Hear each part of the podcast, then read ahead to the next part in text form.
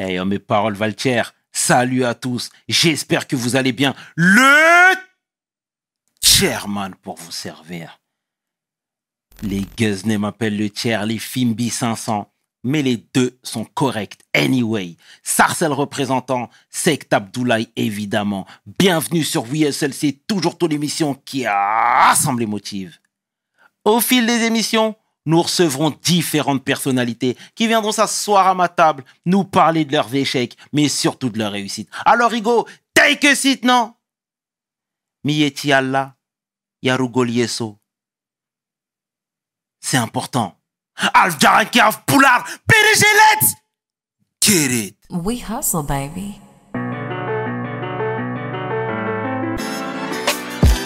The chairman.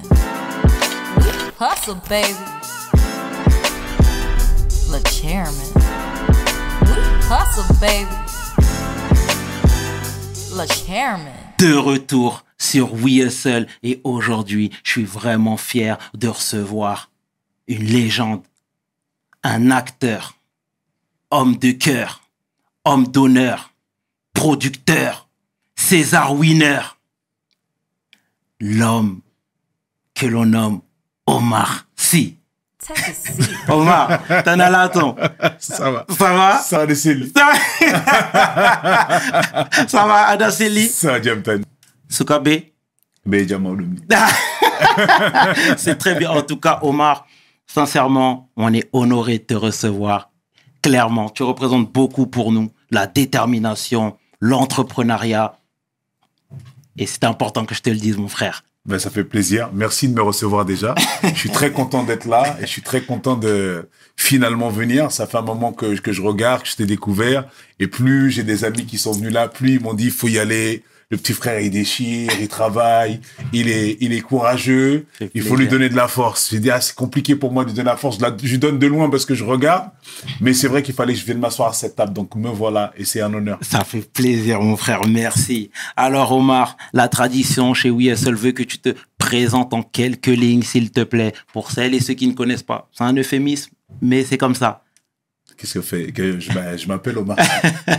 je suis un jeune euh, originaire de Trappes, euh, père sénégalais, mère mauritanienne. Voilà, euh, et me voilà. Voilà, je, et je, je fais et j'ai fait quelques films. C'est très bien. C'est très bien. Alors, comme tu l'as dit, tu viens de Trappes. À quoi ressemblait cette commune dans les années 80, le début des années 90, quand tu y étais Quand j'y étais, en fait, si tu veux, tu grandis dans, dans un environnement où euh, tout est tout est à sa place, tout est normal. Si tu veux, il y avait une grande diversité. Euh, c'était c'était l'entraide, c'était c'était c'était assez joyeux finalement. On se on se contentait de peu, on se débrouillait. euh, on a pris on a appris la débrouille à ce moment-là, on a appris l'endurance à ce moment-là. Et si tu veux, il y a plein de choses comme ça. On a surtout beaucoup beaucoup ri. Ça charriait beaucoup. C'est là d'ailleurs où tu développes euh, ton ton aptitude à à, à, à t'exprimer. C'est là où tu apprends le verbe. C'est là où tu apprends aussi à recevoir aussi la critique, les vannes. Tu apprends à y répondre. Donc finalement, c'est une très très belle école. Après, il se trouve que tu grandis. euh, tu vas, pour ma part, c'était euh, à l'époque où je suis allé au lycée. Je suis allé dans une banlieue un petit peu plus plus éloignée. Ben, pas vraiment, ça se joue à 3 kilomètres, mais dans ces endroits-là, tu sais, les villes nouvelles, à 3 kilomètres, ça fait la différence. C'est déjà un petit peu plus bourgeois, c'est un petit peu plus classe moyenne. Et là, tu te rends compte que tu es face à des gens qui ont vécu autre chose, qui n'ont pas vécu comme toi. Et c'est là où tu fais un comparatif et tu te dis, ah tiens, ils ont ça, moi j'ai pas eu ça. Nous on a ça, eux n'ont pas ça. Tu sais, tu commences à comparer tu te dis, ah, en fait, j'ai grandi dans un environnement particulier. Mais avant de sortir de là, t'es, t'es bien. Moi, j'ai- moi, j'ai le souvenir d'une enfance joyeuse, vraiment.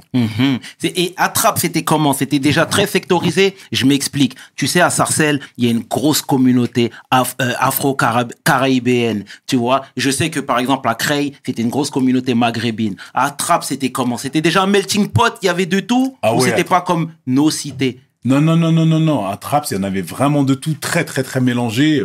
Euh, par exemple, euh, moi, j'ai grandi dans un des quartiers et euh, le, le- un petit quartier avec des immeubles et en face, on avait des zones pavillonnaires. Et dans cette zone pavillonnaire, euh, c'est là où a grandi euh, euh, Jamel et Nicolas Nelka, ils étaient dans cette zone-là. Et derrière, j'en avais une autre zone pavillonnaire, l'autre côté de la route. Là, c'était déjà un petit peu plus. euh, euh, c'est parce que c'est des zones pavillonnaires HLM. Et là, il y avait les zones pavillonnaires de ceux qui étaient propriétaires. Et là, il y avait, par exemple, le rabbin de Trappes habitait là, les profs habitaient là. En fait, on avait un peu de tout mélangé. On avait autant de rebeux que de renois, mais on avait aussi beaucoup d'asiatiques. On avait, euh, on avait aussi beaucoup d'Indiens. euh, on a, on a eu tout ça, tout ce qu'on a. on- on- je pourrais dire en fait, en gros, on avait euh, quasiment le monde entier parce que parce qu'on avait même des Chiliens. Enfin, il y a, on a, on a, on a, on a eu de tout dans dans à Trappes. C'était vraiment très très très mélangé. Mhm. Et à la maison, c'était quoi l'ambiance? À la maison, bah, Ouais. à la maison, ben l'ambiance, à mon avis que tu connais, c'est. euh, Déjà, toi, tu te situes à quel niveau, toi? Dans la fratrie. Ah, moi, je suis au milieu. Ok. Je suis un enfant du milieu, donc ça veut dire que j'ai des grands et j'ai des petits. Et quand t'as des grands et t'as des petits, c'est une lasermie parce que en vrai, t'es ni l'un ni l'autre. Ouais. Donc il faut trouver ce que t'es, quoi. Ouais, Parce que un moyen n'existe pas. Mhm. Donc euh, donc ça c'est c'est très compliqué parce que euh, t'es toujours du mauvais côté en fait. Quand c'est le kiff des grands, ben on te met chez les petits. Ouais. Quand c'est le kiff des petits, on te met chez les grands. Donc euh, c'est là il faut apprendre à débrouiller. Donc moi je suis là-dedans, mais Écoute, moi, c'était une. euh, On a grandi dans un F5 avec mes grands, avec mes grands frères, ma grande sœur et mes petites sœurs. Après, j'ai eu des petits frères, mais j'étais déjà presque parti de la maison. Et donc, euh, on a grandi dans cette famille-là. Écoute, on à la maison, c'était ambiance, euh, voilà, hein, comme toutes les familles qui free, euh, lit superposé, posters de footballeurs, de voitures, de rappeurs et de basketteurs au mur avec mes frères. C'était la lutte de qui va dormir en haut. Mhm. Évidemment, comme j'étais le plus petit, ben, j'étais en yinche en bas. mais, euh, mais, mais ça allait, tu vois, c'est là où tu apprends l'endurance et la patience, d'ailleurs. Et puis, euh, non, après, avec, euh, voilà, euh, des parents qui, qui se tuent à la tâche, euh, voilà, avec un frigo, euh, avec, euh, voilà, le piment à l'intérieur et, et le, et, et le, et, le, et, le, et le vent, le Mistral, quand tu l'ouvres, parce qu'il n'y a pas grand chose dedans Mhm. les yaourts du marché, voilà, les trucs comme ça, quoi. Mais, euh, mais c'est ma vie et c'est, euh, et c'est une belle enfance vraiment parce qu'aujourd'hui, quand je, quand je vais, euh, quand je, ça m'arrive d'aller au marché de temps en temps, je, je, je, je vois toutes ces ambiances, des darons et tout. Voilà, c'est, c'était, c'était ça notre vie. Mais, je sais pas comment décrire ça. C'était, c'était, voilà, c'était ça, quoi. Mhm. C'était bien. Voilà, franchement, c'était Ouais. bien. Encore une fois, je te dis, j'ai le souvenir d'une enfance heureuse. Et puis l'homme que je suis aujourd'hui, tu vois, euh, droit dans mes pompes et tout ça, ça vient de là. Ça vient de là. C'est-à-dire que on, on avait, on a été entouré d'amour. Là, la confiance que j'ai en moi aujourd'hui, elle vient de de, de ça. C'est-à-dire que malgré tout, c'était pas, c'était pas facile, mais en fait, ce que je dis, c'est que j'ai, voilà, j'ai un grand respect pour mes parents parce qu'en fait, on sait que c'était, ils étaient en yinche quand même. C'était, c'était pas simple. Euh, il fallait nourrir beaucoup de bouches avec très peu de moyens, mais ils sont bons en calcul parce qu'ils y arrivaient toujours. Euh, évidemment avec l'aide de Dieu, mais voilà. Et il se trouve que cette difficulté-là, on l'a, moi franchement, enfant, je l'ai jamais ressenti. Comme je te l'ai dit tout à l'heure, ce que j'ai ressenti, c'est en sortant de cela, en grandissant et en étant confronté à d'autres personnes qui ont vécu autre chose, que je me suis rendu compte des difficultés que finalement j'étais censé vivre. Mais moi, je les avais pas vécues comme des difficultés. Donc euh, finalement, euh, peut-être que mes parents étaient bons en illusion, mais en tout cas, il se trouve que j'ai grandi euh, sereinement et sans vraiment sentir un manque de quoi que ce soit en fait. Mhm. Et c'est bien déjà de leur rendre hommage comme Oui. tu le fais. On les salue chaleureusement. hein. Et tu vois même en termes d'ambiance, moi je pense à la musique, tu sais, des années plus tard, Ah oui. j'ai vu, des années plus tard même, j'ai vu, il y a Tata qui, était là à la télé, elle dansait même. Tu vois ce que je veux dire? Donc Ouais. je suppose que ça c'était déjà euh, c'était courant à la maison. Bien sûr, Hein? bien sûr. Alors à la maison, c'était évidemment euh, la musique tout le temps, le dimanche, spécialement le dimanche euh, quand tout le monde était à la maison, puisque la semaine c'était un peu chacun dans sa vie concernant les parents, parce que c'était euh, la semaine ça bossait dur, comme je te le disais. Après le week-end, tout le monde était là et, euh, et on se retrouvait, c'était posé, c'était l'encens dans la maison, le c'était la- le turail, la musique. Donc voilà, c'est ça et tout type de musique d'ailleurs, parce que Youssou N'Dour évidemment, euh, toutes les toutes les divas maliennes. Mais ma mère, elle était assez curieuse en musique, donc elle écoutait aussi de la variété française. Elle écoutait Stevie Wonder, Michael Jackson. Donc euh, elle était à Claude François, Jodassin. Tout ça, tout ça était entendu à la maison. On entendait ça. Le vinyle tournait. euh, toute la journée le dimanche, c'était Mhm. euh, c'était bon et, et ça dansait, ça charriait, ça ça rigolait. Vraiment, je te dis une enfance heureuse, parce que j'ai c'est ça de la musique et, et- et des rires quoi, vraiment. Mhm. Et à l'école, toi, t'étais quel genre d'élève? J'étais un élève attentif. J'étais un élève attentif parce que j'ai toujours été curieux de nature. Donc euh, donc euh, donc euh, ce qui se racontait et puis j'ai aussi la le truc de j'aime pas perdre mon temps. Et donc du coup une fois que t'es là euh, donc écoute et, et prends et surtout en fait euh, j'aimais pas trop faire mes devoirs. Donc si tu veux quand je- quand j'écoutais en cours les devoirs étaient faits en fait. J'ai compris ça assez tôt en fait avec le système scolaire. Donc j'étais un élève attentif, j'écoutais mais ça m'empêchait pas d'avoir l'œil sur ce qui se passait quand même en classe et et des et des têtes d'être parmi quand même c'est toujours pareil ce truc de cette envie de déconner et de rire ça me ça me ça m'habite depuis que je suis môme tu vois. Donc euh, j'étais quand même dans j'étais un peu j'étais un peu des deux côtés en fait. Donc euh, ça riait pas mal ça charriait pas mal. Mais j'écoutais j'étais plutôt un élève studieux avec des bonnes notes. Et hum, il se trouve que j'ai arrêté l'école assez rapidement. Mais j'ai j'étais j'étais un bon élève en fait. J'étais un, tr- un Et- très bon élève même. Et Anelka disait la même chose de toi, à savoir que vous le voyez comme ça en train de déconner, mais c'était un bon élève. Parce que j'ai cru comp- comprendre qu'il était dans ta classe aussi. Oui, c'est ça. Ouais, Exact. ça. Ouais, ouais, ouais, ouais. On a, on a fait, euh, on a fait quoi? On a eu quelques années ensemble dans la même classe avant qu'il, avant qu'il parte pour Clairefontaine. Mhm. Et ouais, effectivement. Mais lui aussi n'était pas mauvais. C'est-à-dire que j'étais, euh, j'étais devant lui. En fait, il se trouve que quand on était en classe, à tous les tri, à tous les trimestres, moi, j'avais eu des félicitations. Et lui, il avait les encouragements. Donc, euh, lui aussi était un bon élève. Il était un bon élève et lui aussi un élève attentif. Parce que, en fait, Nicolas, en fait, pour parler de lui un petit peu, c'est le- la personne la plus déterminée que j'ai rencontrée dans ma vie, mais en plus, euh, cette détermination, il la tient depuis toujours.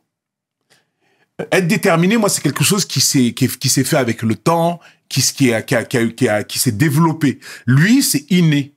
Il est comme ça depuis toujours. Il sait ce qu'il veut faire depuis qu'il est tout petit et c'est assez précis. C'est assez impressionnant d'ailleurs que il est exactement là où il voulait être.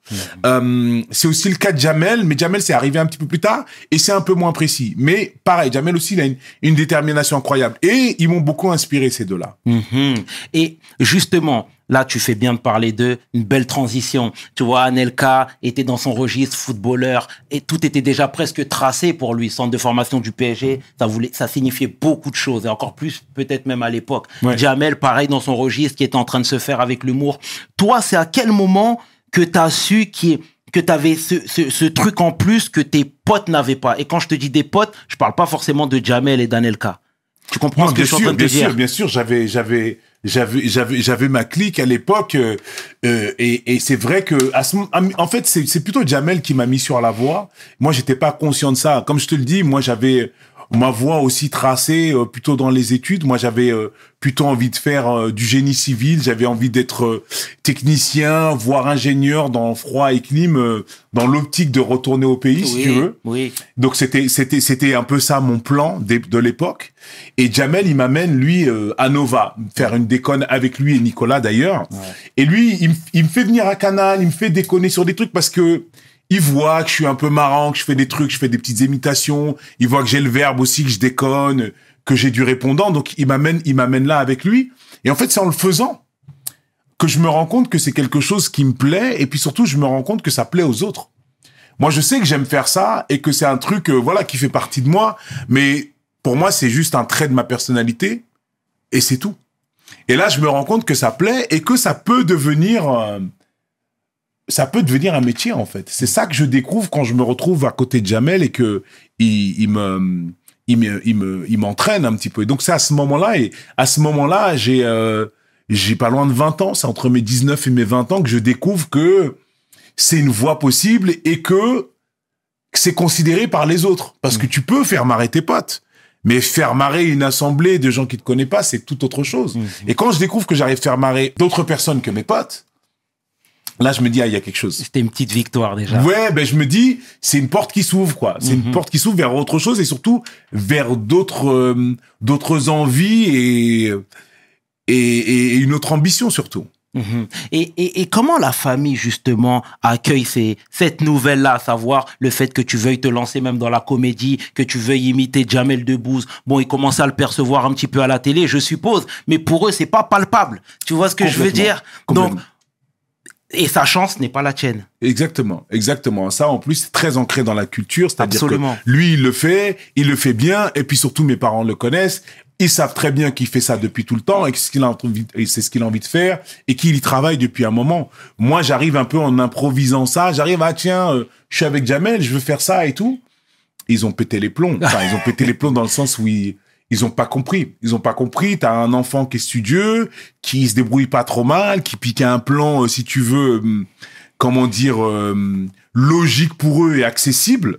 Et d'un coup, euh, je suis en train de leur raconter un truc, ils comprennent pas. Mais où tu vas Qu'est-ce que tu vas faire Ça veut rien dire pour eux. Ça n'a pas de sens. dire. Donc ils ont paniqué. Ils ont paniqué. euh, mais après, j'ai la chance moi d'avoir une communication assez simple depuis euh, depuis jeune avec mes parents. Et ils me font confiance. Savent que je suis quelqu'un de sensé et que je suis euh, un aventurier euh, pas courageux. Donc ça équilibre les choses.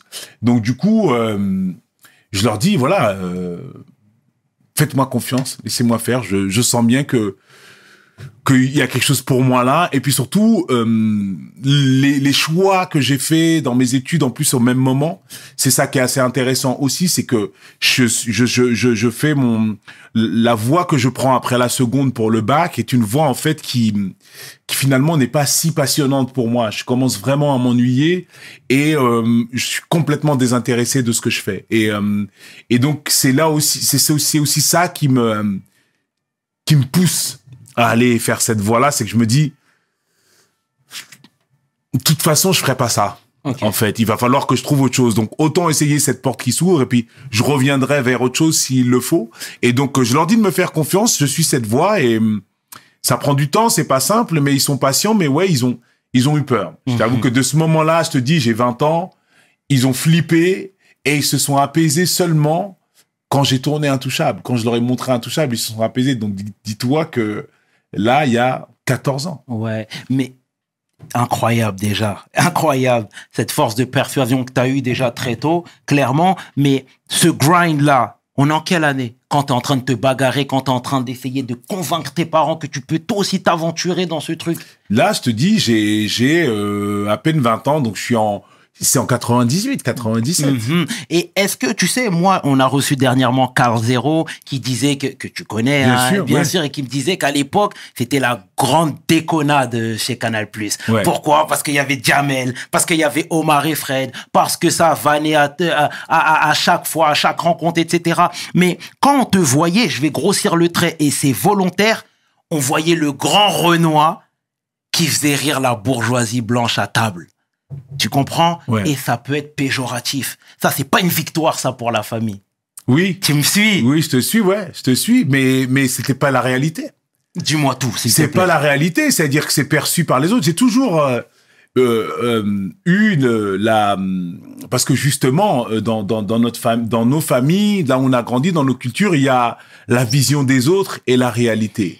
Et j'ai toujours fait la part des choses. Bien. Tu vois ce que je veux dire? Et donc la vision des autres, la vision des autres, c'est effectivement oui, ah oui, donc c'est le Renoir qui rigole, Et- machin, il fait un accent, il fait un truc. Moi, j'étais en train de faire mes armes. Moi, j'étais à l'école. Moi, j'étais en train d'apprendre.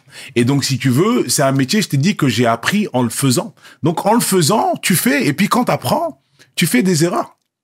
Tu fais des erreurs, t'apprends, tu dis, OK, ça c'est ça, ça c'est ça, ça c'est ça. Donc, j'étais tout simplement sur mon chemin. Mais si tu commences à avoir, euh, à considérer euh, l'opinion de l'autre pendant, en plus, que tu es en train de te former, tu vas aller nulle part tu vas aller nulle part. C'est comment on se retrouve debout? On est tous été enfants, on était à quatre pattes. Avant de marcher, on sait combien de fois on s'est.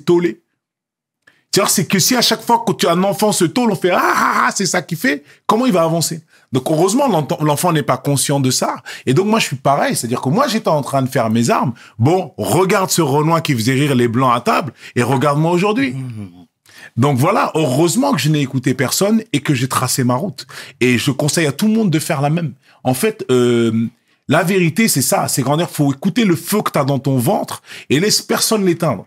Personne n'y a le droit. Personne n'a assez d'eau pour ça normalement. Donc si tu le laisses, si tu les laisses faire, c'est que c'est toi qui l'as éteint le feu qui est dans ton bide, tu vois. Laisse-les rire. Laisse-les penser ce qu'ils veulent. On verra à la fin. C'est à la fin du bal qu'on paye les musiciens copains. Merci pour ce shoot de motivation, mon frère. Ça tue, ça tue, mais c'est ça qu'on veut. Mais oui. C'est très bien. Et à cette époque-là, encore une fois, toi, tu savais où tu mettais les pieds. Tu savais, encore une fois, c'est tout nouveau parce que on est des fils d'ouvriers, parce que on a connu la précarité, etc.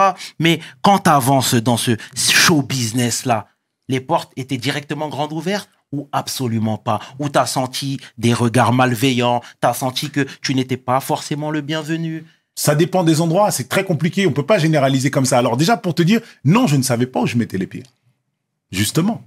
Moi, je découvre ce milieu-là, je découvre aussi cette voie-là, qui est une voie artistique où tu t'exprimes avec euh, ce que t'as, qui est un truc, euh, qui est un truc un peu d'humeur et un trait de ta personnalité. Donc tu l'aiguises au fur et à mesure du temps et avec les, les opportunités, avec les choses qu'il y a autour. Ce qu'il y a de vrai, c'est que j'ai eu la chance peut-être d'être à une bonne époque où à l'époque on a Jean-François Bizot qui est euh, directeur à Nova et lui il nous considère.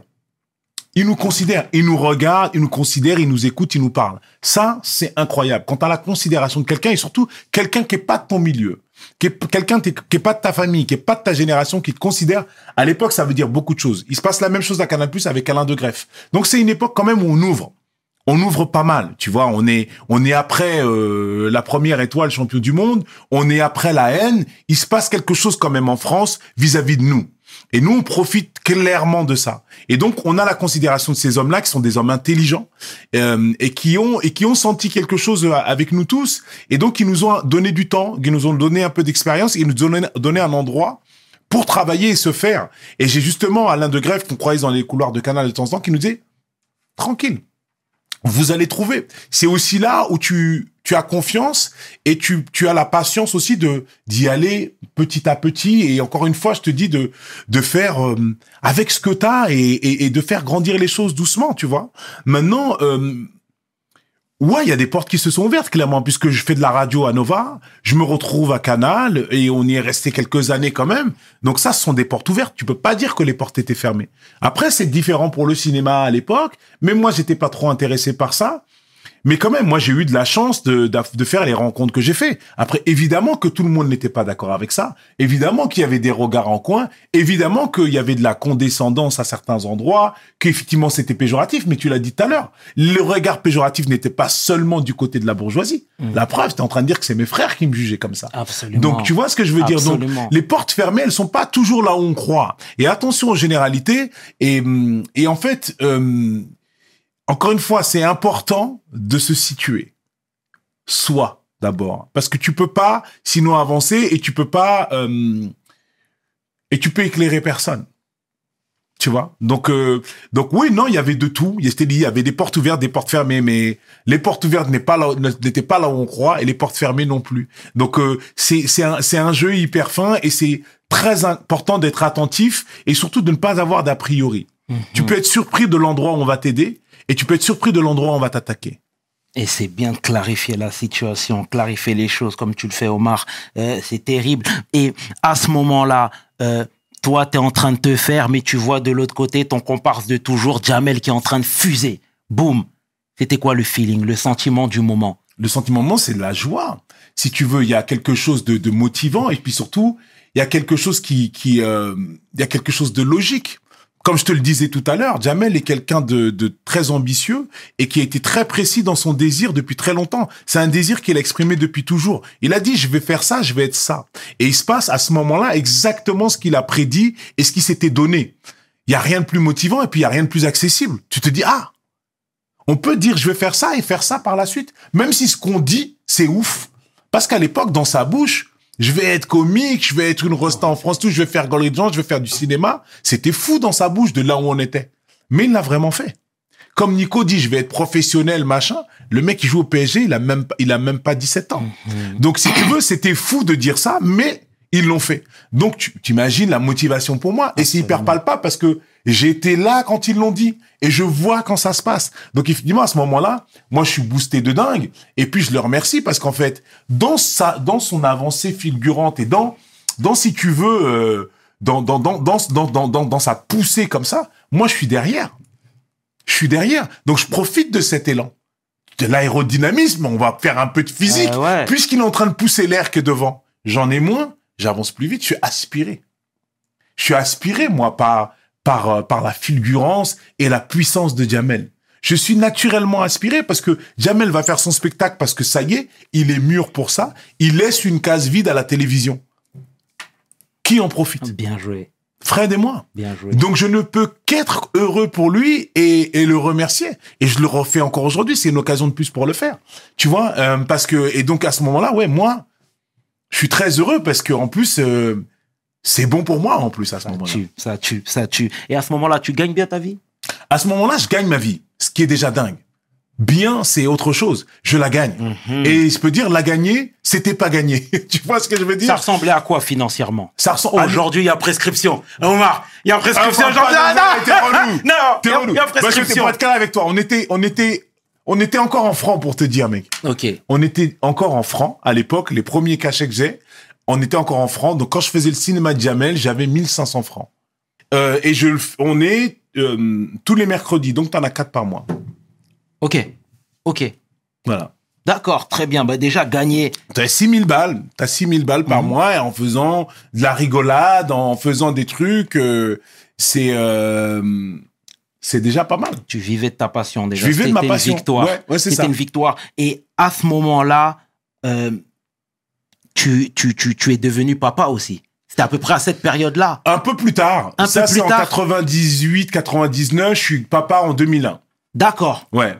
Mais en termes de finances, c'est plus ou moins la même chose. On est au même, on est dans les mêmes trucs. C'est un peu, c'est dire que voilà, j'étais bon, j'étais, euh, je travaillais quatre jours par semaine concrètement. Après, il y avait tous les trucs aussi où fallait écrire, fallait faire des trucs machin. Mais à l'époque, on n'était pas très impliqué dans l'écriture et tout. Je t'avoue qu'on on travaillait peu.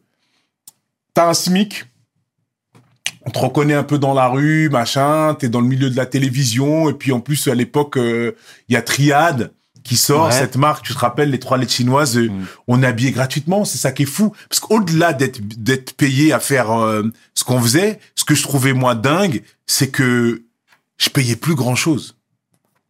C'est ça qui me rendait dingue, c'est qu'on te filait des vêtements parce que nous on se rendait pas compte de, de l'impact euh, juste d'être posé là, d'avoir une marque sur le sur le torse. euh, Tu vois, c'était un truc où les gens ils nous filaient des machins et nous on était. euh, je t'ai dit, t'apprends en fait. Et hum, et donc on, on vivait comme ça et c'est vrai que quand ma fille est née, j'étais à peu près à ce niveau de vie là, mais euh, j'avais une- j'ai, j'ai- ma femme travaillait et elle elle était cadrée elle elle elle, elle était justement dans dans la musique euh, elle avait un salaire et tout ça c'est plutôt elle qui c'est plutôt elle qui remplissait le frigo Ah, mais c'est bien de rendre hommage. Ouais, ouais. C'est bien de rendre hommage comme tu le fais. Et, et, et du coup, toi, en fait, le fait de, de, de, comment dire, de te faire gérer un petit peu, ça faisait pas un peu de mal à ton ego? Pas forcément. Tu sais, aujourd'hui, je vais faire la comparaison, mais bon, on a reçu quelqu'un qui me disait en off, malheureusement, je suis obligé de taire le nom, qui me disait que voilà, lui, il était dans la musique et il était un petit peu dans le dur et c'est sa femme qui l'assumait. Et c'était quelque chose qui vivait très mal. Et toi, est-ce que c'était ton cas de figure? Non. D'accord. non j'avais pas de problème avec ça. J'avais juste euh, hâte de pouvoir euh, au moins être à égal et de, de participer à hauteur. Mais en même temps euh, c'est beau. Moi j'étais j'avais de l'admi- de l'admiration pour elle parce qu'elle c'est une c'est c'est une fille déterminée qui est- qui sait ce qu'elle fait ce qu'elle ce qu'elle vaut et qui est qui était là et qui me soutenait. Moi je voyais surtout son soutien en fait. Et c'est ça qui a scellé nos liens dès le départ. Et puis je désirais euh, si tu veux ça a agrandi ma motivation de réussir pour la mettre bien en fait. Pour rendre pour rendre pour lui pour lui renvoyer en, au, au, quintuples, tu vois. Donc du coup euh, donc du coup non il y a mon ego il se place pas sur ces trucs là en fait. Et euh, c'est peut-être ça ma chance. C'est que mon ego mon ego, il se passe pas sur ces trucs là sur euh, sur le matériel sur qui fait quoi. Je suis un mec d'équipe. J'ai la conscience de l'équipe et ma femme et moi on est une team. Et si tu veux elle est euh, chacun joue le poste euh, où il va être le mieux donc à cette époque-là c'est elle qui avait le qui était la mieux placée pour être à ce poste-là donc elle l'avait j'avais pas de j'avais pas de souci avec ça Magnifique. On la salue au passage, Hélène. Oui, on la salue. Hélène. c'est très bien. Et tu sais, c'est une période que je, je, je- j'appelle le grind, encore une fois, où tu es en train de te chercher, tu es en train de frapper à toutes les portes, etc. Moi, je sais même que, bon, t'étais, t'avais plein de connexions, il y a des anciens de Sarcelles même qui t'avaient vu à Sarcelles. C'est Tu vois Faut pas parler de ça ici. non, jamais, jamais, jamais. Mais tu vois ce que je veux dire, c'est que tu étais un peu partout où tu te cherchais, tu vois ce que je veux dire? Et moi, moi, ce qui m'a interpellé aussi chez toi, c'est, tu sais, là, je vais accélérer un petit peu dans le temps, c'est que on est en 2008 là, à peu près à cette période-là. Moi, j'ai un ami qui travaillait à Disney. Alassane Djabi, je te salue, et qui t'avait vu à Disney avec tes enfants là-bas. Et tu étais, euh, comment dire, il y avait des petits plaisantins qui s'amusaient à te prendre en photo, vous prendre en cachette en photo, et directement tu avais bondi comme un lion. Tu avais rugi sur eux en leur disant, jamais de la vie vous, vous, vous, vous allez prendre mes enfants en photo. Moi, je veux savoir comment tu as pu, et, et tu me comprendras, mais protéger dès le départ les tiens de cette célébrité qui approchait à grands pas En fait, c'est un truc de choix, encore une fois. C'est-à-dire que avoir conscience des choix que tu fais et des conséquences par rapport à ces choix-là. Quand tu fais un choix, bon, ça, c'est l'éducation qu'on m'a donnée. Quand tu fais un choix, quand tu fais, quand tu as, quand une action a des conséquences, et donc, quand tu provoques cette action, tu dois assumer les conséquences. Et en fait, le choix de ce métier, donc de provoquer la célébrité, d'attirer les regards, etc., je l'assume pleinement en ce qui me concerne moi et ma personne. Mes enfants n'ont pas fait le choix de cette célébrité puisqu'ils sont innocents et ils n'ont rien demandé en fait. Ils sont juste nés dans cette famille. Et donc, ils n'ont rien demandé. Donc moi, c'était important pour moi de protéger mes enfants qui grandissent le plus normalement possible à l'abri de cette célébrité et qu'ils décident ou non de sortir du bois. Mais qu'ils le décident, tu vois. Et, et donc, c'est pour ça que c'était important pour moi qu'on qu'on prenne pas mes enfants en photo et qu'ils deviennent pas un truc accessible pour tous. C'est pas possible. C'est trop précieux, en fait. Bien sûr. Bien sûr. Non, c'est très bien, Omar, c'est très bien. Et je vais accélérer un petit peu dans le temps. Enfin, je vais rétro-pédaler là, puisque j'étais en 2008. Mais tu vois, moi, à l'époque, 2004, 5, etc., on voit le service après-vente. Toi et Fred, vous avez littéralement tout déchiré. Tu vois, votre nom faisait que de monter, etc. À cette époque-là, encore une fois, c'était une période intermédiaire où même financièrement, tu sentais que ça allait mieux et que pour tes business, même il y en avait d'autres qui s'ouvraient. Là, cette, cette période de SAV, elle est très intéressante parce que, en fait, le SAV, il vient au moment. SAV, SAV est vraiment une étape où ça y est, ça va mieux. Yes. C'est vraiment où là, on trouve avec Fred comment notre duo il marche et comment. euh, et on, on- c'est notre premier vrai succès, en fait, le SAV. Euh, on trouve notre fonctionnement, on trouve l'équilibre entre nous deux, on trouve une façon de travailler. Et en fait, il se trouve que cette, cette, cette, ce- cet équilibre, ça euh, arrive avec une troisième personne. On a Bertrand Delair, avec qui on a écrit euh, le SAV et notre spectacle, euh, qui vient et du, du coup, il équilibre un peu les choses et c'est un, un peu plus structuré, on va dire. Ça manquait un peu de structure. Il y avait beaucoup d'énergie, beaucoup de folie, mais c'était pas assez structuré, pas assez, on va dire, euh, studieux. Tu vois, dans le sens du travail. Et, et, et le SAV, euh, c'est la conséquence de ça. Parce qu'en fait, ce qu'il faut savoir, c'est qu'entre le moment où Jamel s'en va, qu'on fait donc le, vi- le visiofond, qui est euh, le truc qu'on a fait avant le SAV, après on s'est retrouvé à faire des petites chroniques, euh, inter, euh, interludes, un peu speakerine. On a vraiment tout fait à Canal. Les gens ont oublié qu'on a, on a vraiment galéré. Écumé. quoi. On a écumé, on a fait une, on a, on a présenté une émission de musique quand Universal était là. Enfin, on a vraiment fait beaucoup, beaucoup de choses. Et à un moment donné, les gens ne le savent pas beaucoup, mais pendant deux ans, on a quitté l'antenne. On s'est fait lourder. Ok. Et à un moment donné, Canal nous a dit, c'est bon. En fait, vous, on sait pas trop où vous mettre, on sait pas trop ce que vous faites. Ciao. Donc, nous, on est un peu perdus à ce moment-là parce qu'on connaît que ça. On a fait que de la télé. Puis là, c'est un échec. Parce que la voie que j'ai pris, où je dis à mes parents, attention, vous inquiétez pas, nanana, j'ai trouvé le truc, c'est fini là. Canal dit ciao. On rend les badges, c'est terminé. C'est une autre direction qui est là. Mhm. Euh, L'escure est parti, De Greff est parti du coup, et De Greff qui était plutôt la personne qu'ils avaient fait, euh, qui nous avait accepté et fait venir, s'en va. Donc la direction change et puis on, on, on- passe des trucs. On est dehors et à ce moment-là on fait notre spectacle. On décide d'écrire un spectacle. On est sur scène. On, on- donc on arrive à trouver un producteur et tout ça. On fait les trucs. On est sur scène. Il y a personne dans la salle. Toi, tu es à la télévision, on te, demande des photos, des photos, on crie ton nom, tu as l'impression que tu, tu es suffisamment connu pour remplir une salle de spectacle. Mais c'est pas comme ça que ça se passe. Il y a personne dans la salle. Donc c'est compliqué pour nous. En plus, on s'autoproduit, on est en coproduction avec le producteur, donc ça devient difficile. On fait des petites salles, des petites salles, des petites salles. Ça, ça dure trois ans quasiment. Ça dure trois ans, ça galère un petit peu. En plus, en plein milieu de ça, la personne qui avait misé sur nous, le producteur qui était avec nous, meurt d'un accident de voiture. On est en quelle année là? On est en 2004-2005. Donc, on se retrouve un peu orphelin, tout seul. C'est compliqué, le spectacle c'est compliqué. On se dit, bon, il va falloir trouver autre chose parce qu'il faut remplir cette salle. Et donc, on repense à une idée qu'on avait eue à la télévision quelques années avant, qui était le SAV, parce qu'il y a une, année, euh, euh, où notre job à Canal était de proposer une idée d'émission tous les soirs. Et donc, ce qui fait qu'en fait, l'air de rien, on avait pondu euh, presque 200 concepts, puisque c'était tous les jours un nouveau concept. Et dans les concepts qu'on avait lancés, il y avait le service après-vente des émissions. On se dit, mais pourquoi on le fait pas en vrai, ce truc? On le propose à Canal qui dit oui. Donc, nous voilà de retour à Canal. Et c'est comme ça que le service après-vente arrive. On est d'abord dans l'émission de Stéphane Bern. Ça commence à marchoter un petit peu. Et là, Deniso dit, je le veux. Pour l'année d'après, Stéphane Bern arrête. Il récupère le SAV. C'est là que ça part. En fait, finalement, les gens ont vu le SAV la deuxième année. Mais en fait, quand les gens le découvrent réellement dans l'émission de Deniso, ça fait déjà un an qu'on le fait. nous. Et là, c'est parti. Là, on commence à remplir la salle, du coup, grâce à la télévision. Et ça y est, on commence à se stabiliser, on commence à se structurer, on commence à travailler un petit peu plus, on fait, on fait un petit peu plus de cinéma, lui et moi, etc. Ça y est, c'est là où vraiment ça se passe. Donc, en vérité, on est, on a une période, donc, entre 97 et on va dire, et je dirais 2004-2005, où on se cherche beaucoup avec Fred. Ou même moi, en fait, je sais pas trop, j'apprends. Mais voilà, ce sont des bonnes années formatrices et surtout, on est passé par un endroit où il y avait plus rien. Là, tu parlais financièrement, tu voulais avoir des chiffres, là, je t'en donne. Il y a un moment donné, c'était zéro. Il y a un moment donné où c'était zéro. Il était- on était même en, on était même en moins parce que si tu veux, on avait mis un peu sur la table pour le spectacle. Et t'as pas envie- à ce moment-là, t'as pas eu envie de raccrocher les crampons? Si, si, tu penses, parce qu'en plus, à l'époque, moi, là, maintenant, j'en ai deux.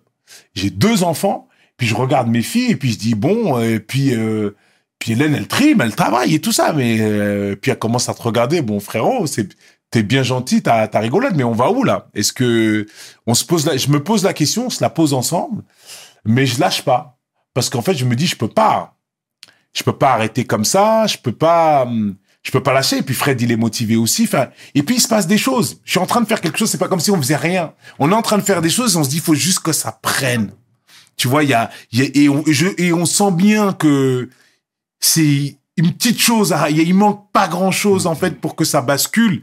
Et elle se fait en fait une fois qu'on réfléchit à ce SAV qui ouvre tout et ça y est, ça part. Mais oui, en fait, t'as toujours le moment où t'as toujours le moment où tu vas raccrocher. Mais c'est justement ça qui fait la différence. C'est que t'as envie de le faire, mais et que n'importe qui le ferait. Mais toi, tu le fais pas.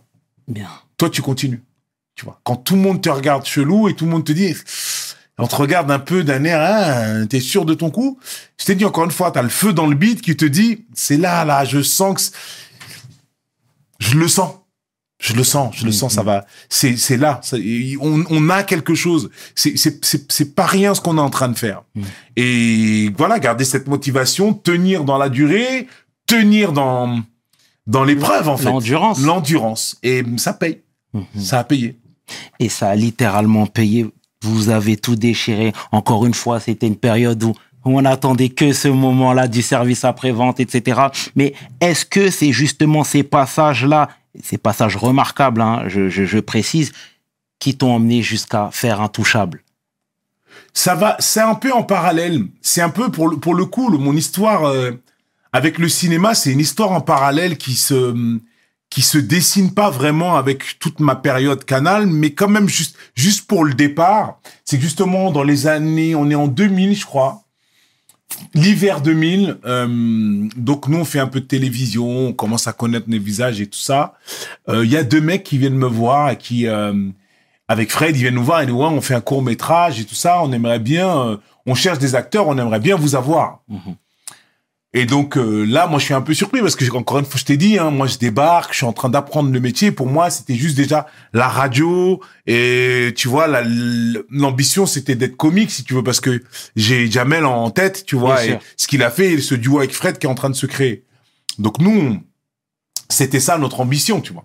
Et, euh, et je dis, mais en fait, je leur dis, mais les gars, moi, en fait, tu sais, je suis pas acteur.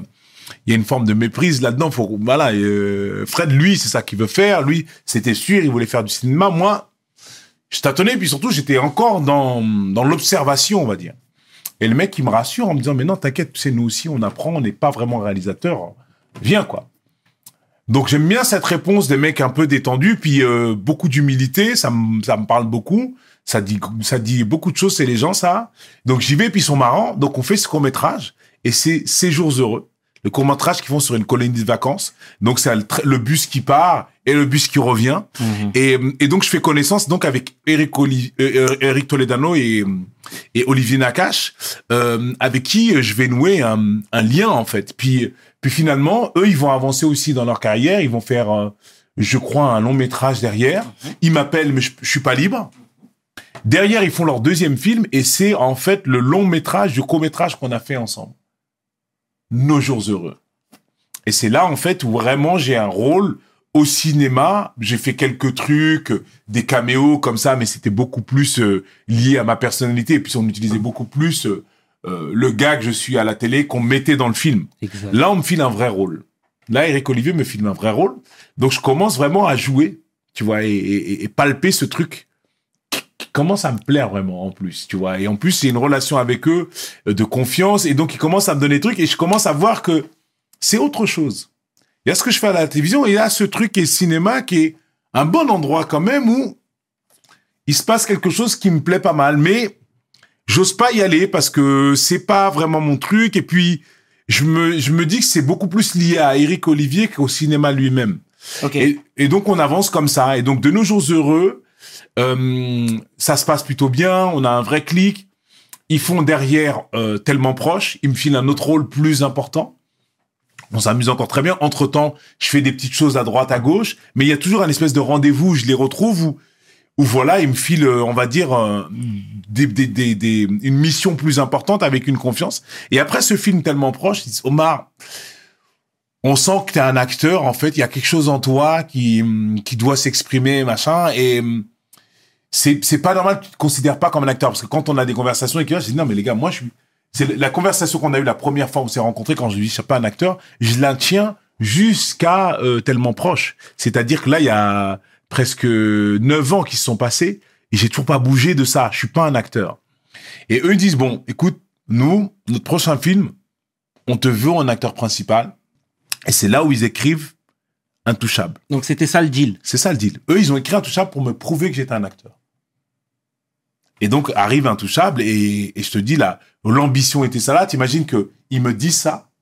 À l'arrivée, j'ai un César du meilleur acteur. Exactement. Donc euh, tu vois euh, euh, que c'est qui c'est Cendrillon qui a eu sa fée. Mhm. Moi, j'ai mes deux fées, c'est eux pour le cinéma. C'est clairement eux. Donc j'en profite pour leur rendre hommage à eux aussi parce que tu vois, c'est aussi un truc de rencontre et un truc de considération, tu vois, et des portes qui s'ouvrent. En fait, finalement, moi, je ne vois que les portes qui s'ouvrent ou les portes qui ne parce qu'en fait, il y a que des portes qui s'ouvrent ou des portes qui peuvent s'ouvrir.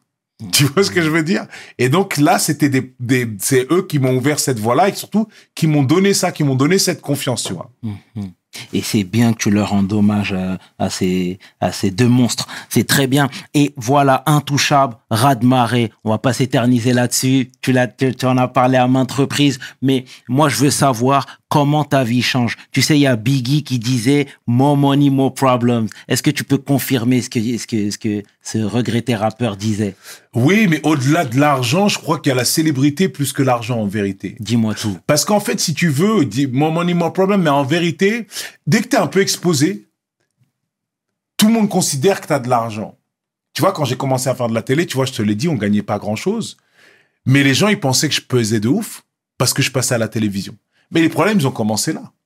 Ils ont pas commencé, les problèmes n'ont pas commencé quand j'ai commencé à vraiment gagner ma vie. Ils ont commencé quand j'ai été exposé. Et en fait, moi, je pense que l'exposition est plus dangereuse que l'argent. Parce que quelqu'un qui a de l'oseille, s'il n'est pas exposé, il est tranquille. C'est l'exposition qui te fout dedans. Exact. Donc effectivement, l'exposition euh, amène, en fait, ça, ça multiplie les problèmes de tout le monde. C'est-à-dire que le jugement, euh, tu vois, il y a, y a l'envie et la critique et toutes ces choses-là, en fait, sont, ce sont des problèmes tant que tu en as envie, en fait. Tant que tu le décides, parce qu'après, tu peux aussi euh, très vite t'en détacher. Moi, j'ai eu la chance de pouvoir m'en détacher assez rapidement. Cette capacité, en fait, à occulter euh, les choses qui qui vont rien m'apporter. Tu vois? Donc, euh, mais oui, il y a il y a du euh, il y a t'en as de plus en plus. Mais je t'ai dit, après, tu gères ça. Ça Mm. gère. Tu tu euh, c'est facile de, de de cloisonner, de t'abriter, de faire des choses hermétiques. Tu vois. euh, En fait, c'est où est-ce que tu te où est-ce que tu focalises ton énergie et ton esprit? Exactement. Tu vois, dans moi, c'est dans le fait d'avancer et de et d'être là pour les miens et de bien identifier les miens surtout. Mhm. Pas faire de pas mélanger et pas euh, pas accepter qu'on me qu'on me- donne des missions, qu'on me fasse porter le bagage des autres. J'ai jamais accepté ça. Et c'est peut-être ça, pareil, par ailleurs aussi au début, qui a été euh, un peu compliqué où euh, je le sais, j'ai été pas mal critiqué en disant ouais mais lui il fait son truc, il est pas solidaire, il est pas ci, il est pas ça. Je sais qui je suis moi. Je sais où est mon cœur et je sais ce que je pense. Je me, c'est comme j'ai toujours dit, il viendra un moment où vous allez vraiment me connaître. Vous pensez me connaître, mais il viendra un moment où vous allez vraiment Mais- me connaître. Et c'est très bien ce que tu dis, Omar, c'est très bien. Mais moi, je voulais rebondir même sur l'aspect familial. Là, enfin, tu étais l'homme de la maison, je suppose. Clairement, parce que le statut a changé. Oui, Et intouchable, là, tu es rentré dans le foyer des gens. oui, Tu vois ce que je veux dire? Là, tu n'étais plus le petit comique. oui. Ça Tu bouge, ouais, bien sûr. Et d'un point de vue familial, même en termes de responsabilité, pas forcément l'aspect financier. Responsabilité, tu sentais que tu étais encore plus important. On attendait encore plus de toi, tu sais, en te disant ça. Moi, je repense à même une, une célèbre scène de, de, de ta maman qui faisait, qui faisait les doigts même pour toi. Elle disait qu'elle te voyait pas, mais tu avais toute sa bénédiction. Ça montrait la fierté et l'importance que tu avais à ses yeux et au sein du foyer même. Dis-moi tout, s'il te plaît. Mais ça, ça a toujours été. J'ai toujours eu ça. C'est-à-dire que même dans les moments où c'était compliqué pour moi, j'ai toujours un peu eu ce rôle auprès de mes parents déjà, euh, de mes frères et sœurs. Tu es responsable des tiens. Ça, on est, on est tous fait comme ça, je crois. Qu'on a, on est responsable des nôtres et j'ai toujours un peu ce rôle-là. Et même quand c'était difficile, euh, c'était difficile, mais c'est le rôle que j'avais. Euh, de, depuis, ah, tout ça n'a rien changé, ça m'a juste facilité en fait à, à tenir ce rôle, mais je l'ai, je l'ai toujours eu. Euh, non, ça, ça ne c'est pas quelque chose qui a bougé ça. C'est-à-dire que ça m'a facilité euh, les choses dans euh, concrètement, tu vois. Mais mais sinon non, ce rôle-là, il n'a pas été euh, il s'est pas déclaré au moment d'intouchable. C'est une fonction que j'ai depuis très longtemps dans ma. Un, ouais, tu sais, dans la famille, t'as des t'as des postes. Hein, encore Bien une fois, sûr, dis, ouais, c'est une équipe. ouais, hein. ouais, ouais. Donc ça a été mon poste depuis toujours et tout ça, ça effectivement, ça ça a débloqué des choses. Ça nous a ça nous a ça nous a mis à l'aise. Tu vois, euh, à certains niveaux, mais c'est surtout professionnellement que ça a été euh, très intéressant parce que je te le dis, je passe de je passe de Omar et Fred à Omar Sy. Exactement. C'est c'est ça qui se passe. Et, et ça, c'est considérable. Mais c'est pas, ça change pas grand chose à la maison, mais à l'extérieur, par contre, ça change tout. Et quand l'extérieur change, euh, il faut, il faut, il faut être sûr justement de garder l'intérieur intact. Hmm. Tu vois ce que je veux dire? Et c'est pour ça que les choses n'ont pas bougé à la maison. Mais et c'était ça ma crainte, c'est que l'ex- que l'extérieur vienne chambouler ce qui se passait chez moi. Et, et ça, ça doit pas bouger, parce que c'est ça mon, comment dirais-je, euh, ma vraie force en fait, tu vois. Mhm. Et donc, du coup, c'est aussi pour ça que je décide de bouger aux États-Unis. D'accord. Parce que ce statut d'Omar Sy, je le connais pas bien et je sais pas trop ce que ça veut dire. Et donc, j'ai besoin de temps. Et donc, je décide de partir un an aux États-Unis avec ma femme et mes enfants en disant, voilà, on va se faire un an de kiff. J'avais, j'avais gagné de quoi me, me donner du temps. Donc, j'avais un an devant moi, peinard. Donc, on les a pris. Et, euh, et en fait, c'est là où on s'installe parce qu'en fait, on reste un an là-bas, on, on y va pour un an. Et en y étant, on se rend compte que, bon, on est bien. On est très bien ici, donc restons. Et mais c'était avant tout pour les pour les protéger, préserver le noyau familial. Mhm. Parce que justement, mettre mes enfants à l'abri, on en parlait tout à l'heure, c'était de plus en plus compliqué avec ce nouveau statut. Exact. Et, et ça fait dix ans maintenant que tu es là-bas. Ouais, ça fait dix ans. Ouais, c'est bien. Et tu sais, euh, là, tu parlais de Fred, donc c'est une belle transition. Tu sais, tu l'as, moi, je, encore une fois, j'ai vu votre binôme, vous vous éclatez, etc. J'ai même vu que tu l'avais qualifié comme étant ton meilleur ami, tu vois. Et, et, et parfois, tu sais, l'industrie aime bien opposer euh, euh, certains profils. Arrête-moi si je me trompe, mais je ne pense pas. Et tu sais, il y a certaines vidéos où je te voyais, tu étais même dans le à Toro. Je sais pas si tu étais dans le à, mais en tout cas, tu étais à Dakar avec lui. Qu'est-ce qui se passe aujourd'hui avec lui? On ne te voit plus avec lui. Tu sais, c'est pas la ligne éditoriale du média, clairement pas. Mais si possible, on aimerait savoir. Il se passe rien. Il se passe rien. Mhm. Je peux pas te dire mieux qu'il se passe rien. C'est plus ton meilleur ami? C'est aujourd'hui on se voit plus. Aujourd'hui on se voit plus parce que parce que le temps a fait a, a effrité les choses. Tu vois, je suis parti un an aux États-Unis. On, tu sais, on a passé d'un moment où on se voyait tous les jours parce qu'on travaillait ensemble, parce que c'était mon binôme. On écrivait, on tournait, on montait ensemble, on était tous les jours ensemble. Puis quand je suis parti aux États-Unis, ben on a passé un an sans se voir, les coups de fil, les machins, des projets que je faisais. Voilà, la, la vie a fait que petit à petit, ça s'est un peu euh, effrité. Puis le changement aussi de statut de l'un et de l'autre, il a fait que le temps nous a un peu usé en fait. C'est-à-dire que cette distance a eu raison de nous et que et que ouais, aujourd'hui tu te rends compte que finalement c'est le travail qui nous liait puisqu'à partir du moment où on n'a plus travaillé ensemble, cette amitié s'est effritée. Donc le résultat des courses, en étant un peu lucide, tu dis bon finalement c'est que le travail qui nous liait quoi. Et bon c'est un peu malheureux. Il y a toujours du respect, il y a toujours de l'amitié, il y a toujours de l'amour même pour euh, pour lui parce que ce qu'on a vécu, je ce que j'ai vécu avec lui, je l'ai vécu qu'avec lui et ça le place à un endroit particulier dans mon cœur et dans ma vie. Tu vois, j'ai appris énormément avec lui. Je le retrouverai peut-être, moi c'est Dieu qui sait. Mais aujourd'hui non, il se passe rien. Honnêtement, euh, je suis plus dans sa vie, il est plus dans la mienne, Mhm. pour dire vrai. D'accord. Mais en tout cas, tant qu'il n'y a pas d'animosité. Jamais, jamais. Tu peux pas. Tu sais, euh, je crois que tu peux pas, euh, quand tu as sincèrement aimé les gens, les détester. Je crois pas à ça, moi. Je crois pas à ça. Euh, c'est pas moi, ça. C'est-à-dire qu'à un moment donné, tu as des, euh, tu as des différents, puis la vie fait les choses aussi, hein. C'est la vie fait les choses, c'est pas, mais quelqu'un que tu as, quelqu'un que t'aimes, tu l'aimeras toujours. Pour moi, l'amour, c'est quelque chose qui reste parce que l'animosité, c'est, c'est, c'est pas, encore une fois, c'est pas mon, c'est pas mon truc. J'ai pas le temps. Mm. J'ai jamais eu le temps pour ça. C'est-à-dire que c'est, euh, c'est une énergie puissante, euh, le, l'animosité, la colère et trucs comme ça, ça draine. Et, euh, et je, je préfère utiliser mon énergie pour autre chose, tu vois. Passer dans ces énergies-là, je l'ai trop fait en fait dans le passé, de comment on a grandi et tout. Je sais euh, ce que c'est, ce que ça coûte, et surtout je sais où ça mène. Les gens qui étaient beaucoup dans cette énergie-là, avec qui j'ai grandi, je vois comment ils ont fini.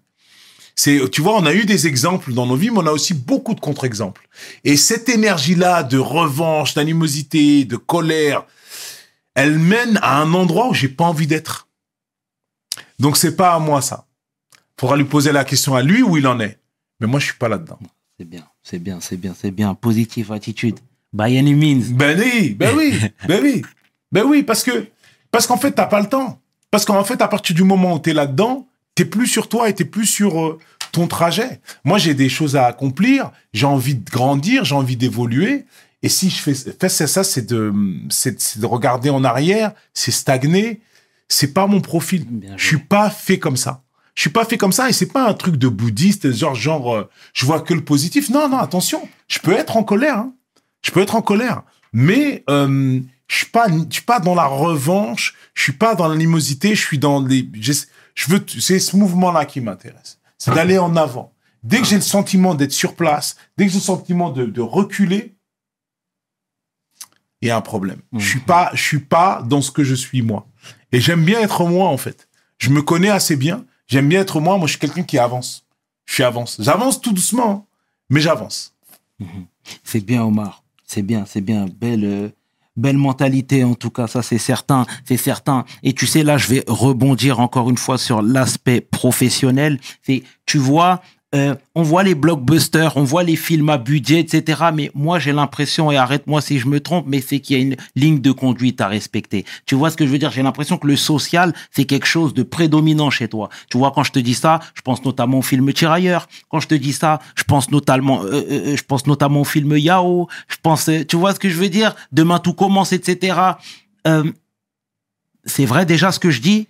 En fait, moi, je le vois pas comme un truc de social. C'est plus dans, en fait, je vais chercher dans les films que je fais euh, quelque chose qui euh, me touche, quelque chose qui est lié à euh, à moi finalement. Dans mon intime, il y a des choses qui me touchent parce que ça me concerne.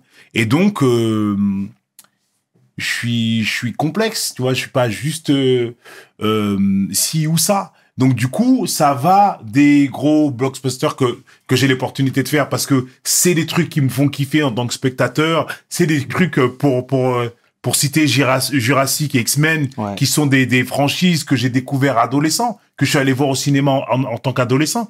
Me retrouver sur le plateau à être dans la franchise, c'est un accomplissement aussi personnel pour moi. Donc, il y a, ça fait du sens d'être là. De la même manière que ça fait du sens de faire Yao, de faire Samba, de faire. Chocolat, de faire Tirailleur, parce que ça me touche et ça me concerne. Mais pour moi, ils se valent. Mhm. Parce qu'en fait, tu regardes tous, j'ai un lien Exact. avec qui je suis et j'ai le sentiment que je peux raconter un bout de cette histoire. Je te dis ça parce que j'ai l'impression qu'il y a toujours ces piqûres de rappel. Tu vois ce que je veux dire? Oui, bah, en fait, à chaque fois, pour moi, c'est une piqûre de rappel parce qu'à chaque fois, ça, ça dit qui je suis, en fait. Ça dit qui je suis, ça dit ce qui me touche, ça dit ce que j'ai envie de raconter au monde, en fait. Mhm. Et tu vois, ça, ce serait une belle transition, mais euh, je te dis ça, et quand je parlais du social, hein, bien sûr, c'est que tu es même impliqué. Tu sais, moi, je parlais avec Moussa Ibn Yacoub de Bani Street. Il me disait que tu étais sur le terrain. Tu vois ce que je veux dire pour défendre les Rohingyas, parler de, de ce qu'ils vivaient là-bas. Clairement, tu dénonçais. Tu sais, aujourd'hui, se le dise et n'ayons pas peur des mots, je ne suis peut-être pas à jour au niveau du classement des personnalités favorites des Français, mais quoi qu'il en soit, tu as occupé la première place pas mal de fois. Et d'un point de vue professionnel, et je dis bien professionnel, tu as plus à perdre qu'à gagner. Tu vois ce que je veux dire? Je te dis ça, je parle des Rohingyas, mais je peux aussi parler de Assa Traoré. Moi-même, je t'ai vu à Beaumont. Tu vois ce que je veux dire? Où tu étais sur place. C'est fondamental pour toi de le faire, tout ça? Je sais pas si c'est fondamental, mais en tout cas, c'est, euh, je le fais parce que, ouais, encore une fois, de la même manière que je te dis, ça me touche, je fais ça. Moi, je fais avec ce que je suis, en fait, et mes émotions et, et mes motivations, si tu veux. Euh, les Rohingyas, ça me touche. Ça me touche. Euh, et quand tu es touché, tu demandes ce que tu peux faire. Et il se trouve que j'ai eu l'occasion, l'opportunité d'y aller, de voir et d'en parler. Voilà. Donc, euh, à part, je suis fait comme ça, c'est-à-dire qu'il y a une opportunité. Quand on parlait de, de porte qui s'ouvre tout à l'heure, là, c'est une porte qui s'ouvre. Je rentre. Je rentre et je le fais parce que ça me fait du bien. J'en ai besoin. Euh, je le fais avant tout pour moi, en fait. Parce que moi, j'ai besoin de me dire, je vois ça et je fais quelque chose. Ça me touche trop pour rester passif, en fait. Je vois ça, donc je fais quelque chose. Ah, ça, c'est pareil. Ah, ça, c'est pareil. Je vois une Russe qui peut être ma Russe. Ah, ça, quand je la vois, elle ressemble à mes sœurs. Tu vois ce que je veux dire? Je me dis, si un de mes frères vivait un truc comme ça et que j'étais plus là, j'aimerais que quelqu'un vienne aider ma sœur. Tu vois ce que je veux dire? Totalement. Donc, euh, je, elle a besoin de soutien, je la soutiens. C'est logique. Euh, donc, euh, je sais pas si c'est fondamental pour moi, mais c'est c'est quelque chose de très personnel. C'est pour ça que du coup, les conséquences professionnelles, je les calcule pas Bien joué. parce que c'est personnel. C'est le personnel qui est touché et qui réagit à, à, à ces choses-là, que ce soit les Rohingyas ou que ce soit à ça. Donc du coup, euh, je, je, je, je, je fais la part des choses et puis ah, on, verra, on, on verra, on ce que ça fait, on verra ce que ça me coûte, mais au moins, euh, quoi qu'il arrive, je dormirai bien. En phase avec Je suis toi. en phase avec moi-même. Ouais. Donc, encore une fois, j'assumerai la conséquence de mon action. Et, mais parce que l'inaction est aussi une action. Bien joué. Donc, euh, du coup, si je fais rien, euh, je sais pas si je dormirai aussi bien. Alors, professionnellement, ouais, peut-être ça restera aussi stable et serein. Mais à quoi ça sert si tu dors mal? Tu vois ce que je veux dire? Donc, euh, donc voilà. En tout cas, fondamental, oui, pour moi et pour euh, pour ma ligne en fait, pour mon axe, pour rester en accord avec moi-même en fait. Mais, mais c'est, bien parce que finalement, à travers ces actions, tu fais bouger les lignes. Tu sais, parfois, et à juste titre, hein, on reproche à certains, à certains footballeurs de ne pas se mouiller. Tu vois, quand il y a des choses qui... Parfois même, on parle, on, en- on parle avec certains footballeurs, ils sont pris par certaines émotions, etc. Mais ils ne peuvent pas en parler parce qu'ils sont liés par des contrats, par des sponsorings, etc. Moi, c'est ce qu'ils me disent, par exemple, entre autres. Euh, toi, tu t'en fiches royalement de tout ça. Tu vas de manière spontanée, de manière libérée, et advienne que pourra. Oui, mais c'est Tu vois moi. ce que je veux dire? Oui, je le fais comme ça. Mais c'est moi. Mhm. Encore une fois, tu peux pas. Chacun avec son histoire. Exactement. Chacun avec ses responsabilités. Chacun avec les conséquences aussi. Ça veut dire que hum, moi demain, si on, on, on, on- on met à gauche et que oh, et que parce que j'ai dit ci ou j'ai dit ça, Mhm. encore une fois, je te dis, je dormirai bien. Mhm. Parce que ce qui compte pour moi, c'est de, c'est de faire euh, les choses comme je le ressens.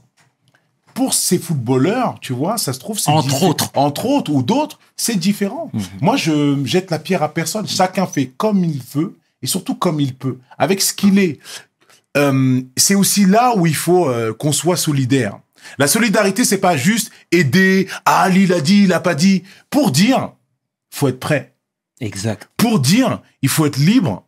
Pour dire, il faut être solide. Un mec qui vient de signer son premier contrat pro, qui est encore un joueur qui doit confirmer, qui a encore des contrats c'est fébrile, avec- fébrile avec des conditions, il n'a pas assez de poids, il n'a pas assez de liberté pour dire, tu vas le condamner, lui, parce qu'il n'a pas soutenu un tel ou un tel. Mais pour lui, c'est plus important de soutenir sa daronne. Parce que la daronne, elle a besoin du contrat. Elle a besoin de cette maison. Elle a besoin de ci ou de ça. Tu sais pas ce qu'il a comme responsabilité. Tu sais pas qui il soutient euh, pour ne pas soutenir cela. Donc il faut aussi faire attention au jugement facile. C'est trop facile de se mettre là, dans ta position, et de juger un gars. Tu sais pas ce qu'il y a derrière. Qu'est-ce que tu aurais fait toi à sa place? C'est facile de dire moi j'y serais allé. T'en sais rien. T'en sais rien en vérité. Donc je pense que là aussi il faut être solidaire en fait parce que laisse le temps aux gens d'avoir le poids nécessaire, d'avoir la, liberté nécessaire pour dire ou aider ou se prononcer même s'engager ou pas. Et puis s'il en a rien à foutre, il a aussi le droit d'en avoir rien à foutre et de pas être touché par telle ou telle chose. C'est pas parce qu'il a grandi là, qu'il est renois, qu'il est de telle confession, ou qu'il a tel prénom, ou qu'il a telle couleur de cheveux, qu'il doit soutenir l'autre. C'est pas vrai ça. Faut qu'on arrête avec ça aussi. Je pense que la solidarité, c'est aussi ça. C'est d'accepter que chacun a sa sensibilité et chacun euh, réagit comme il veut et comme il est. Tu vois? Occupe-toi de toi déjà. Qu'est-ce que tu fais toi? À part dire lui il a fait, lui il a fait, à compter les points. C'est pas ça. Hmm. Chacun doit faire à son échelle ce qu'il touche déjà. Si chacun faisait ça, ce serait bien. Et arrêter systématiquement ouais, de, de juger les gens et de les pousser en fait un truc. Parce que des fois, tu pousses à la faute. Parce que des fois, les mecs, ils font des sorties qui n'ont rien à voir, qui finalement vont jouer contre eux, n'aident même pas la cause. Ça fait un espèce de truc tout pourri. Chacun son rythme, chacun son timing. Faut respecter ça quand même. Moi, jette la pierre à personne. Et si le mec, il préfère gagner de l'oseille, tu sais pas ce qu'il fait avec cette oseille. Ça se trouve, il donne derrière. Tu vois? Donc, laisse, laisse chacun faire comme il le veut et comme il l'entend. Ah, mais en tout cas, le message est passé, Omar. C'est très bien, c'est très bien. Et la politique institutionnelle, ça t'intéresse, ça, toi? Faire de la politique à proprement dit, ou pas du tout apolitique, toi? À politique, c'est sûr, mais Ouais. à, l'endroit où je suis, je peux pas faire de la politique. Justement, Ouais. parler de la liberté, justement, de s'exprimer ou de, de réagir aux choses qui te touchent, qui ne Yes. te touchent pas. Pour moi, la politique, c'est c'est c'est justement l'endroit où tu perds ta liberté. Ça te met Mhm. dans une position où tu peux pas justement t'exprimer euh, à la bonne distance sur les choses. Moi, j'ai Mhm. l'impression que l'endroit où je suis, c'est-à-dire faire des films, faire de l'art, en fait, ça te permet, ça te met à la bonne distance pour pouvoir euh, euh, t'exprimer librement sur sur les choses, sur la vie. Et ça t'a donné aussi la liberté de le faire ou de ne pas le faire.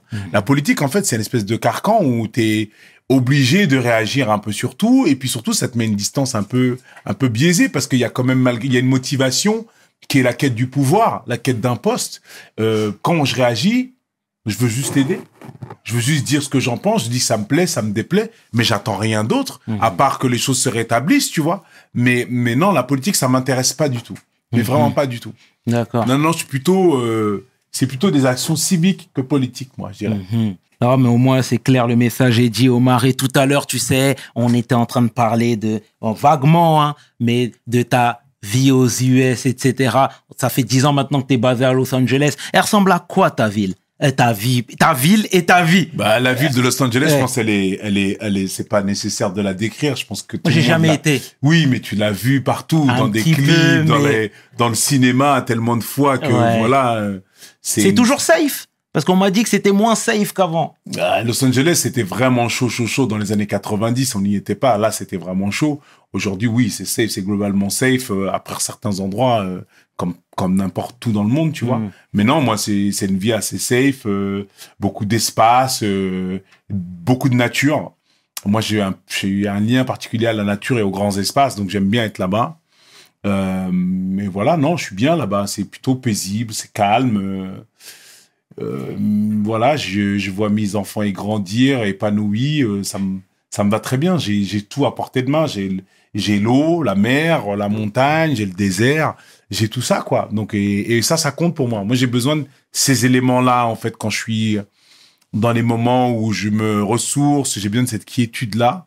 Donc, euh, donc euh, c'est un super endroit pour ça pour moi. Mhm. Et Et, pour- et c'est un endroit en plus où l'éducation est assez intéressante sur les enfants.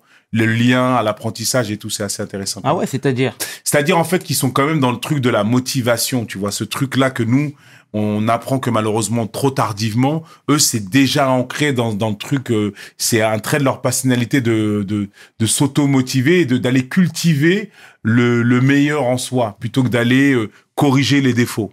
Donc Ah. euh, c'est une c'est une autre approche quoi. notre philosophie Voilà. Mhm, c'est bien. Et aujourd'hui, Omar, qu'on se le dise, comme je te l'ai dit tout à l'heure, voilà, euh, nous, on est des fils d'ouvriers, on n'a pas eu cette éducation financière. Aujourd'hui, pour tes enfants, c'est un autre son de cloche. Pourquoi? Parce que papa a travaillé durement et aujourd'hui, ils sont plus à l'abri. Comment toi, tu arrives à, à, à, à leur faire, euh, comment dire, leur faire comprendre que c'était très dur au début?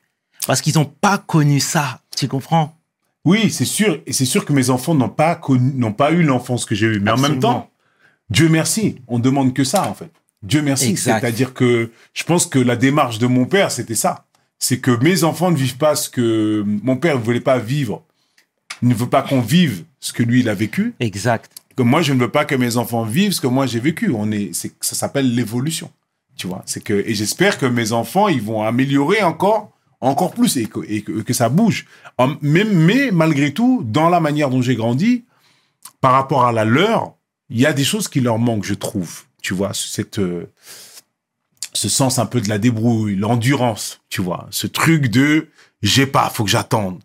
Euh, le, le fait qu'on te dise non, gérer la frustration. Ça, c'est des trucs qui sont compliqués euh, euh, à donner à des enfants qui sont dans, dans, dans, un, dans un environnement comme le leur. Mmh. Donc, ce que je fais, c'est que je leur raconte des histoires. Alors, je leur raconte de comment j'ai grandi, je leur raconte de ce que j'ai pu vivre, et puis on voyage énormément. Et voilà, et on voyage, on va en Afrique, mais on, on se promène, et je fais en sorte qu'ils voient euh, la, la rudité du monde, en fait, euh, et la diversité du monde. Après, à eux de, de, de prendre du recul et tout ça. Mais effectivement, c'est pas la même chose. Mais après, il y a des avantages et des inconvénients aussi euh, dans tout. Donc euh, nous, on a grandi comme on a grandi, avec les avantages qu'on avait ah, et les faiblesses de ce truc. Et c'est pareil pour eux. Eux, ils vont avoir d'autres problèmes que moi euh, pour s'adapter au monde. Parce que il y a des choses faciles et des choses moins faciles par rapport à l'éducation. C'est un peu, c'était un peu mon cas. Et je pense c'est pareil pour tout le monde. Donc on peut pas vraiment les préparer à tout. On fait le maximum et on donne, on donne ce qu'on peut. On donne ce qu'on peut. Mais c'est sûr que mes enfants n'ont pas mon enfance. Mais Mhm. je te dis encore une fois, c'est une bonne chose. c'est une fierté. C'est une bonne C'est même chose. une fierté. C'est, le travail a été fait. Mm. Le travail a été fait. Et tout à l'heure, tu parlais de voyages, d'Afrique, etc. Toi, je sais que tu, t'y- tu t'y rends régulièrement. Tu as même des business là-bas. Euh, tu as sorti, pardon, le film Tirailleurs. Tu l'as produit. Je sais qu'il y avait des acteurs aussi qui provenaient de là-bas. Hélène aussi travaille un petit peu là-bas, etc. C'est une fierté pour toi, c'est un objectif de faire travailler des gens de là-bas, de... c'est quelque chose de logique. Encore une fois, pour moi, il y a toujours quelque chose de qui fait du sens et qui est logique de d'y retourner et de et de participer. Tu vois, encore une fois, je te disais, il y a un truc de qu'est-ce que je peux faire? Participer à ouais à un truc qui se met en place euh, pour Hélène, c'est sa ferme et ses trucs, les gens qui font travailler. Puis moi là-bas, le de, de travailler, ben je fais je fais ce que je fais ici en fait. Ce que je fais là-bas, c'est je produis. euh, euh, des films, je développe, j'essaie de, de faire en sorte que voilà, de, de faire du cinéma là-bas. Il y a des tas de, de techniciens, d'auteurs, de, de réalisateurs, d'acteurs euh, qui sont là, talentueux. Donc euh, pourquoi pas? Donc euh, c'est c'est logique en fait. Moi, je c'est le mot qui me vient en premier. C'est que pour moi, c'était logique. C'est la suite normale de de, de, de l'évolution en fait. Tu vois, après avoir réussi à faire des choses ici, commencé à faire aux États-Unis, bah maintenant euh, c'est le Sénégal. Mhm. Voilà. C'est très bien. Et comment le, le public sénégalais a accueilli le film Tirailleurs Ah, Tirailleurs, c'est sacrée histoire. Euh, Le film a été très bien accueilli là-bas. Mhm. Et c'est intéressant de voir que finalement, c'est pas tellement une histoire de, de en France ou au Sénégal. C'est, j'ai l'impression, quelque chose de générationnel. Je pense que les généra la génération dans laquelle on a grandi nous et celle qui vient après a besoin de ce récit. Que ça soit en France ou au Sénégal. Et c'est ça qui était assez intéressant et c'est, c'est, c'est, c'est ça qui, euh, qui confirme que euh, cette histoire est une histoire commune en fait. Et en fait, euh, à ce niveau-là, La France et, les Sénégal sont indissociables. C'est le- le même endroit finalement et, que c'est plutôt quelque chose de générationnel. Et tu penses, t'es quelqu'un d'humble, mais il faut le dire, c'est important. Tu penses que ton film a réussi à faire bouger quelques lignes? Tu sais, il y a une info qui est tombée il y a peu. Je sais pas si c'est euh, en- si c'est en rapport avec ton film, mais j'ai entendu qu'il y a certains tirailleurs sénégalais qui pouvaient bénéficier de leurs droits civiques français. Oui, en fait, ce qui se passe, c'est qu'il y avait une loi en fait pour ces tirailleurs euh, qui avaient donc à- quel droit à leur pension de retraite en tant que leur, leur pension de, de soldats, mais pour cela, ils devaient rester six mois en France. Ils ne pouvaient pas la toucher s'ils vivaient plus de six mois et un jour au Sénégal. Yes. Sachant que toute leur famille est au Sénégal et quand ils vivent ici, ils vivent dans des conditions un peu compliquées puisque, puisque voilà, ils ont, ils n'ont pas beaucoup de moyens. Donc, jusqu'à présent, ils étaient obligés de venir tout, pendant six mois en France pour toucher cette mention. Aujourd'hui, ils vont pouvoir en bénéficier tout en restant au Sénégal. Ce sont, ce sont des personnes âgées avec des femmes, des enfants, des petits-enfants, parfois même des arrière-petits-enfants. Donc, euh, donc c'est ça qui était compliqué. Et aujourd'hui, ils sont soulagés par ça. Donc, Dieu merci. Et euh, est-ce que c'est en lien avec le film? L'important, c'est que c'est arrivé. Eh ben, ce sera le mot de la fin, Omar. En tout cas, merci, franchement. Au Merci nom à de- toi. De, toute l'équipe m'as tu m'as rendu bavard. Hein C'est important. c'est important. On a besoin d'avoir ce shoot de motivation, Omar. Et clairement, tu nous inspires parce que tu, tu, tu, tu fais les choses en grand, parce que tu nous rends hommage, tu nous rends fiers. Et t'es en train de défoncer les portes. Et nous, les jeunes frères qui arrivons derrière, on va essayer de, bon, peut-être pas faire aussi bien, mais au moins remonter les manches et c'est déjà beaucoup. Vous avez intérêt. C'est vrai. Merci à toi, Merci à frère. toi. C'était le tiers et qui est 500. Tu peux inverser, les deux sont corrects avec mon homeboy Omar. Si, pour We Hustle, mes paroles valent tiers. Peace! We hustle, baby.